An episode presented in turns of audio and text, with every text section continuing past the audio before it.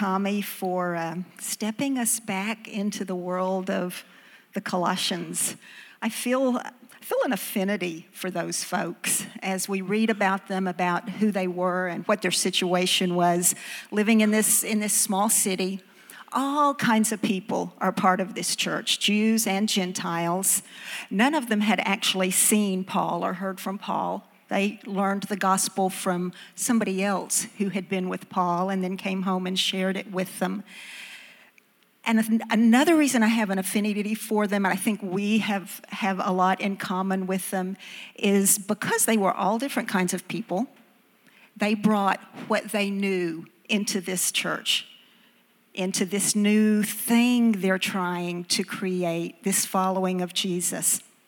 And by bringing what they knew they were causing some problems. One of the things that I get to do here that I love to do, I love to do premarital counseling, and it's always fascinating to me as I sit down with these two people who love each other, who are committed to make a new family, and we go through communication styles and conflict resolution and money and family. And it's always so interesting to see each of them bringing what they know as normal and the right way to do it, right? To this conversation about what their family's to look like. And there have been times that there is a dawning realization that they are on really different pages about what they consider to be normal or the right way to do things, whether it's from a healthy perspective or perhaps a slightly dysfunctional one. But we all bring who we are, what we know, to wherever we are. And that's what ha- what's happening with this church in Colossians. They're bringing who they know, who they are, what they know, to this new entity and so Paul writes them a letter to address some of that, to talk about some of the things that uh, maybe they have a little, a little bit wrong. And he uses some incredibly vibrant language to remind them who Christ is, who they are, and what a life in Christ looks like. Tommy read from chapter 1, 19 through 20. And that's the end of a, of a piece, of a beautiful piece that Paul has written where he says, Jesus is the image of the invisible God the firstborn over all creation, for everything was created by him in heaven and on earth, the visible and the invisible, whether thrones or dominions or rulers or authorities. All things have been created through him and for him. He is before all things, and by him all things hold together. He is also the head of the body, the church. He is the beginning, the firstborn from the dead, so that he might come to have first place in everything. And as Tommy read, for God was pleased to have all his fullness dwell in him, and through him to reconcile everything to himself, whether things on earth or things in heaven, by making peace through his blood shed on the cross. It's a reminder for us today, too who Christ is, the centrality of Jesus, the primary place that, that Christ holds. But sometimes we have to be reminded, just as they had to be reminded. He tells them in that, in that letter as well that they have been transferred from the kingdom of darkness into the kingdom of his son.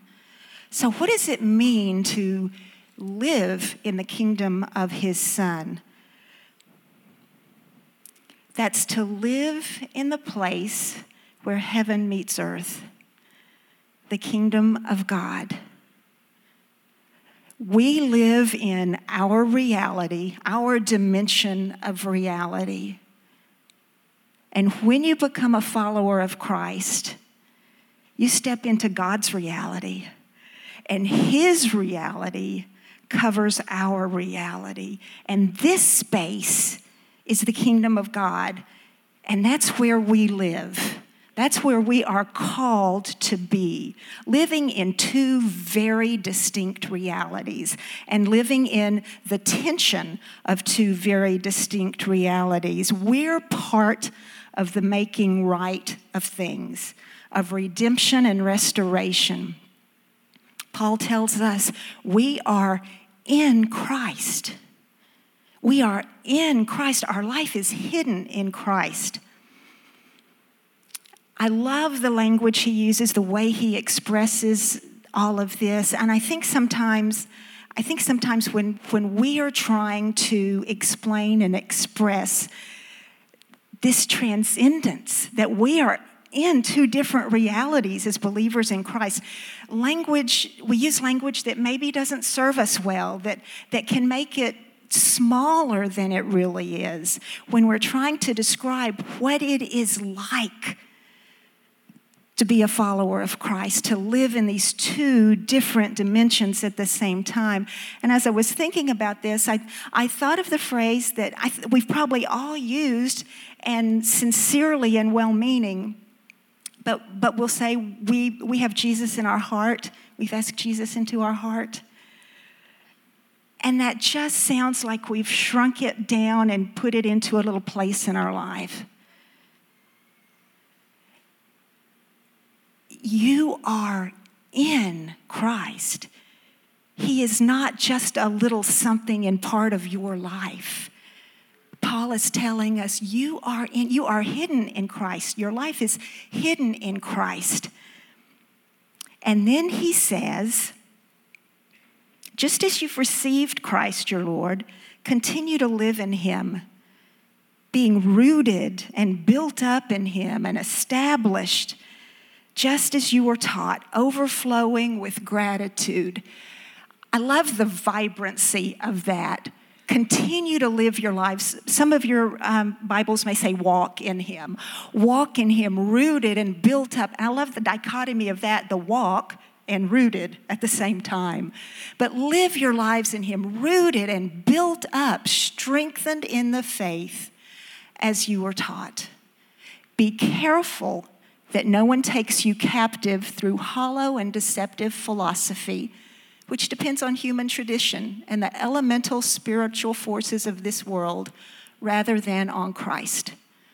For in Christ, all the fullness of the deity lives in bodily form, and in Christ, you have been brought to fullness.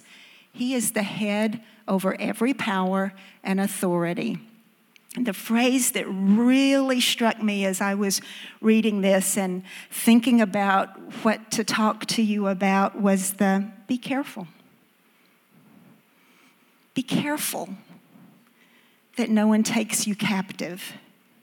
A lot of the, the verbiage Paul uses, the language he uses, is, is based in military action because the people who lived in Colossae were really familiar with being under somebody else's rule. Rome ruled everything. They were familiar with the military might of Rome and what that meant. And so a lot of this language reflects something that they'd be very familiar with. In fact, at the end of the passage, he says, He disarmed the rulers and authorities and disgraced them publicly. He triumphed over them in him. Well, they would have been very well in the Roman world when a German, German, when a general triumphed over another city state, another people, he would have a triumph back in Rome. He would have a parade, a huge parade, and he would have all of the booty that he had captured from the defeated city state or the defeated people group, as well as the leader, the king of, of that group and in this huge parade, all the gold, everything they had looted would be carried down the streets in front of the people of Rome, and that defeated king would be marched down the street to be jeered at and mocked before probably he was executed. So the triumph had incredible meaning to these people who understood Roman rule that humiliation of a triumph meant something. And Paul is saying to them, those powers of the world have been defeated. Christ triumphed over them. That had a, a meaning to them that sank deep into their imaginations. It gave them more sense of who they were, sense of their place. But he says, Be careful that no one takes you captive. It's another military reference. It implies booty, something that belongs somewhere else. When those Roman generals would march through the streets of Rome with all the stuff they had gathered, that stuff belonged somewhere else. And he's saying, Don't you be like that stuff that gets carted through the streets of Rome. Be careful that you're not taken captive by philosophy. You all have a philosophy. You all, each one of you has a theology. Theology is your understanding of God, and you have one. Whether you've thought about it very much or not, you have a theology. Whether it's grounded in Scripture or not. You have a theology. You have some way you think about God. You also have philosophy. You have some way that you understand the world, that you understand what's real, what's true. And in our hearts, the best of that is that our philosophy is grounded in our theology. But that may not be the case. You may not have really even thought about it. It may be that your theology, your understanding of God is something different and separate and apart from how you understand the world. Be careful, Paul says. Be careful that you're not taken captive by philosophy that very specifically wrongly represents Christ or is based on human t- tradition, and he calls that empty deceit, based on human tradition, based on the elements of the world rather than on Christ. And then he very specifically addresses some of the, the wrong philosophies that have infiltrated their church. And the primary one he talks about here is circumcision the Jews in the church bringing what they knew and what they believed to be the correct way to do things, said to the Gentiles, You have to be circumcised. And the Gentiles, who thought that was crazy, didn't want to do it.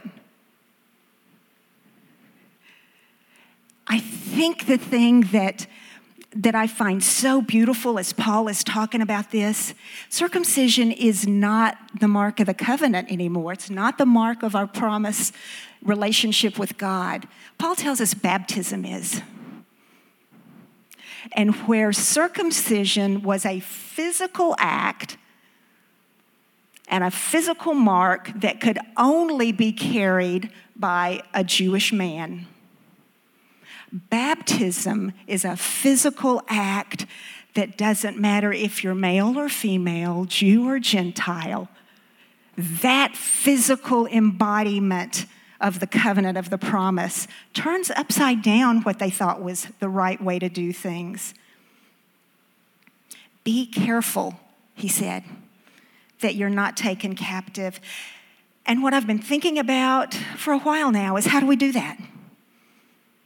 It's very clear direction, but how do we be careful? The Sunday that this passage was part of the liturgy, and it's been several weeks now, the other passage in the New Testament in the Gospels was from Luke, and we're going to go there now. Because I think this passage in Luke helps us understand how to be careful. He was praying in a certain place, and when he finished, one of his disciples said to him, Lord, teach us to pray, just as John also taught his disciples. He said to them, Whenever you pray, say, Father, hallowed be your name, your kingdom come. Give us each day our daily bread Forgive us our sins, for we also forgive everyone who sins against us. And lead us not into temptation. Luke's version is a little different from Matthew's, isn't it? But these words, I believe, will help us be careful. He goes on after he gives them this model prayer and tells some stories uses some analogy for them. And he says, Suppose one of your friend comes to you in the middle of the night and he needs three loaves of bread because somebody's shown up at his doorstep. And you say, I don't have anything to give to you. Don't bother me. The door's locked. My children and I have gone to bed. I can't get up to give you anything. I tell you, even though he won't get up and give him anything because he is his friend, yet because of his friend's shameless boldness, he will get up and give him as much as he needs. So I say to you, ask, and it will be given to you. Seek, and you will find. Knock, and the door will be open to you. For everyone who asks receives, and the one who seeks finds, and to the one who knocks, the door will be opened. What father among you, if his son asks for a fish, will give him a snake instead of a fish? Or if he asks for an egg, will he give him a scorpion?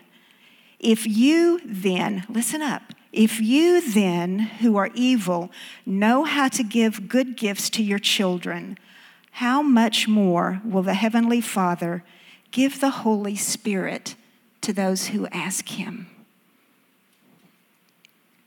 In your asking and your seeking and your knocking, the promise is you will be given the Holy Spirit.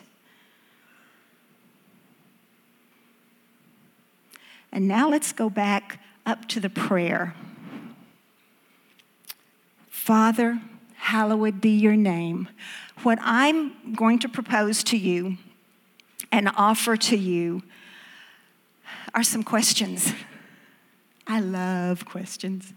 If we've had a conversation or if you've come to me for spiritual direction, you know I love questions. But I think these questions will help prepare us to be careful. Father, hallowed be your name. And the question I have for you, the question I offer you, is how do you attend to God? How do you attend to God? Not what do you do for Him, not how do you behave toward other people how do you pay attention to God?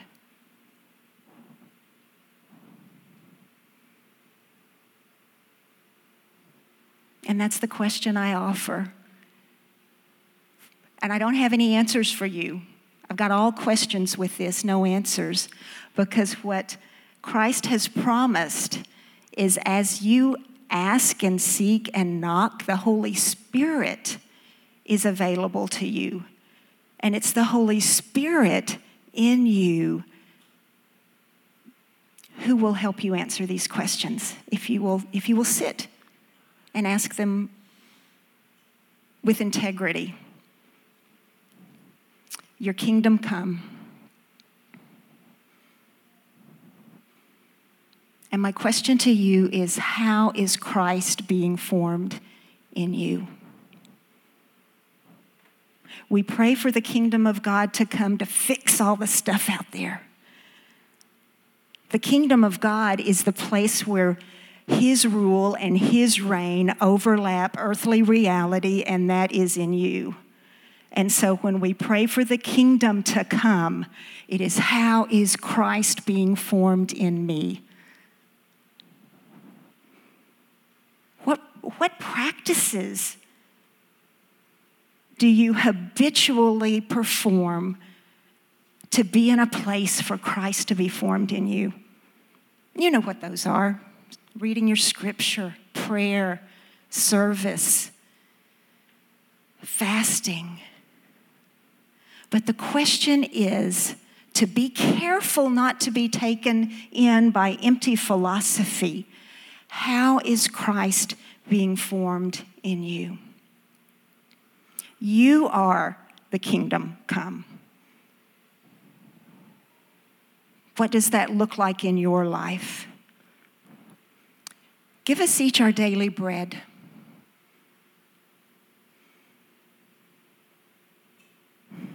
It's not just about bread. How do you live in the now? How do you live in the present moment? Breathing this gift of life that God has given you right this second. How do you not live in the regrets and the pain or the achievements of the past? How do you how well do you not live in the worries, the anxieties, the expectations of the future? How do you live in this moment that you have been given? How do you live in the present moment? What expectations do you have? What expectations do you have of God that either have not been met or that you're looking forward to?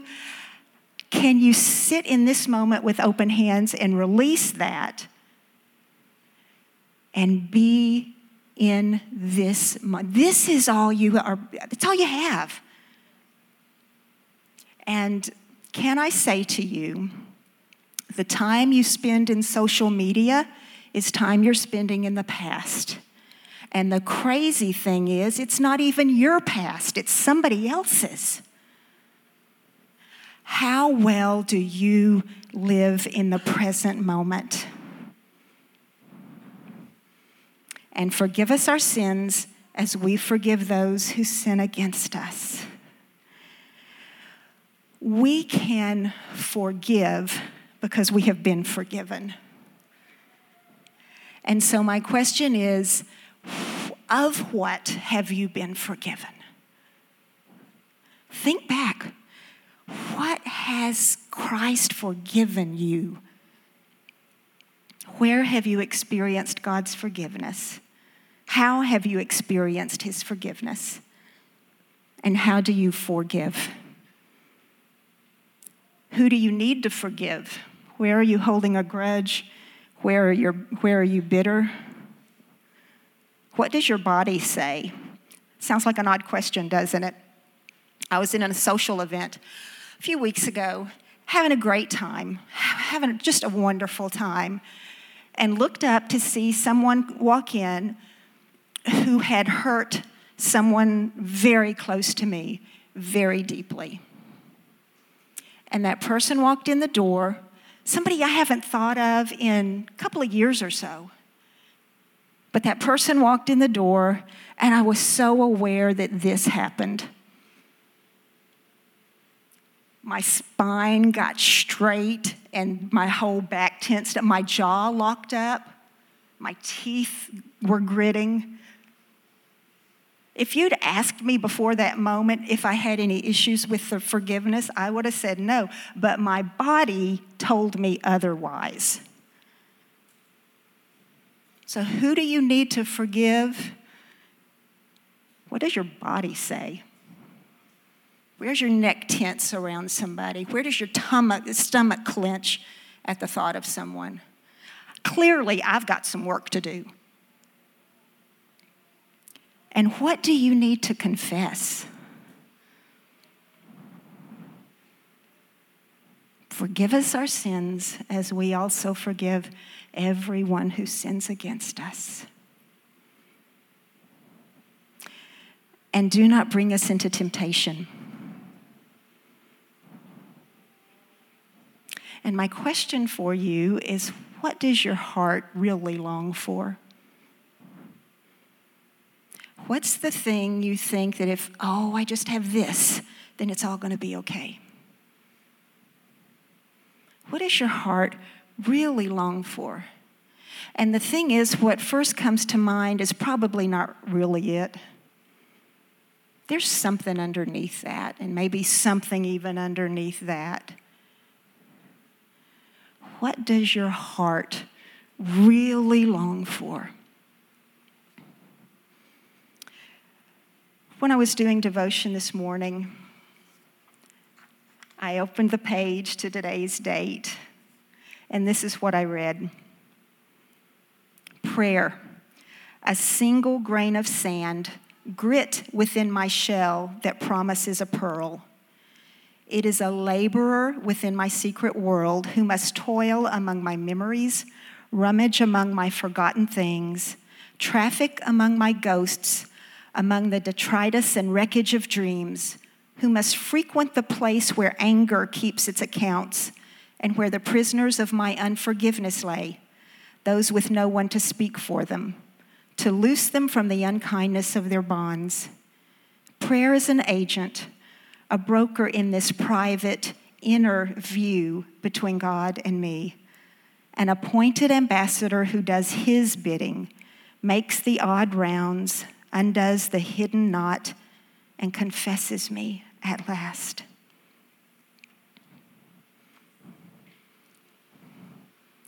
I hope that this model prayer and these questions associated with it,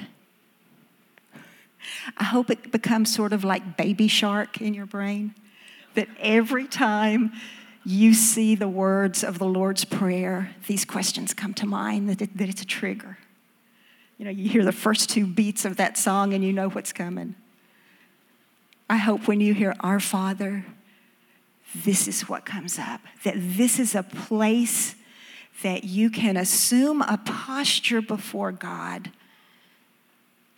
that will enable you to be careful so that you are not taken captive by things other than Christ, by my empty ways of understanding the world. My prayer for you is that your philosophy is based on your theology. And that by sitting with these questions, your understanding of who God is becomes true. And today is a day where we come to the table together for corporate communion. And so, Jeremy, if you would, would you put the prayer back up there? And I would, I would offer you this time as our ushers are getting ready to distribute communion. I would offer you this time to take these questions. Maybe one of them rang really true to you today.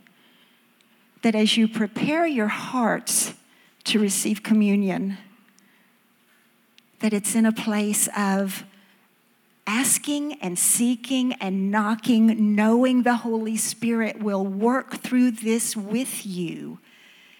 And it is in His loving guidance that you'll see your own heart and that you'll be equipped to be careful.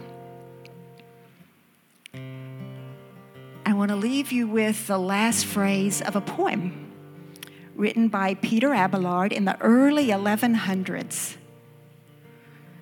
And he wrote, Lo, before him with our praises we fall, of whom and in whom and through whom are all, of whom the Father, and in whom the Son, and through whom the Spirit, with them everyone. You are of God in Christ, living through the power of the Holy Spirit. That's what it looks like to be in the kingdom of God because the kingdom of God is where His reality overlaps ours, and that's where you stand.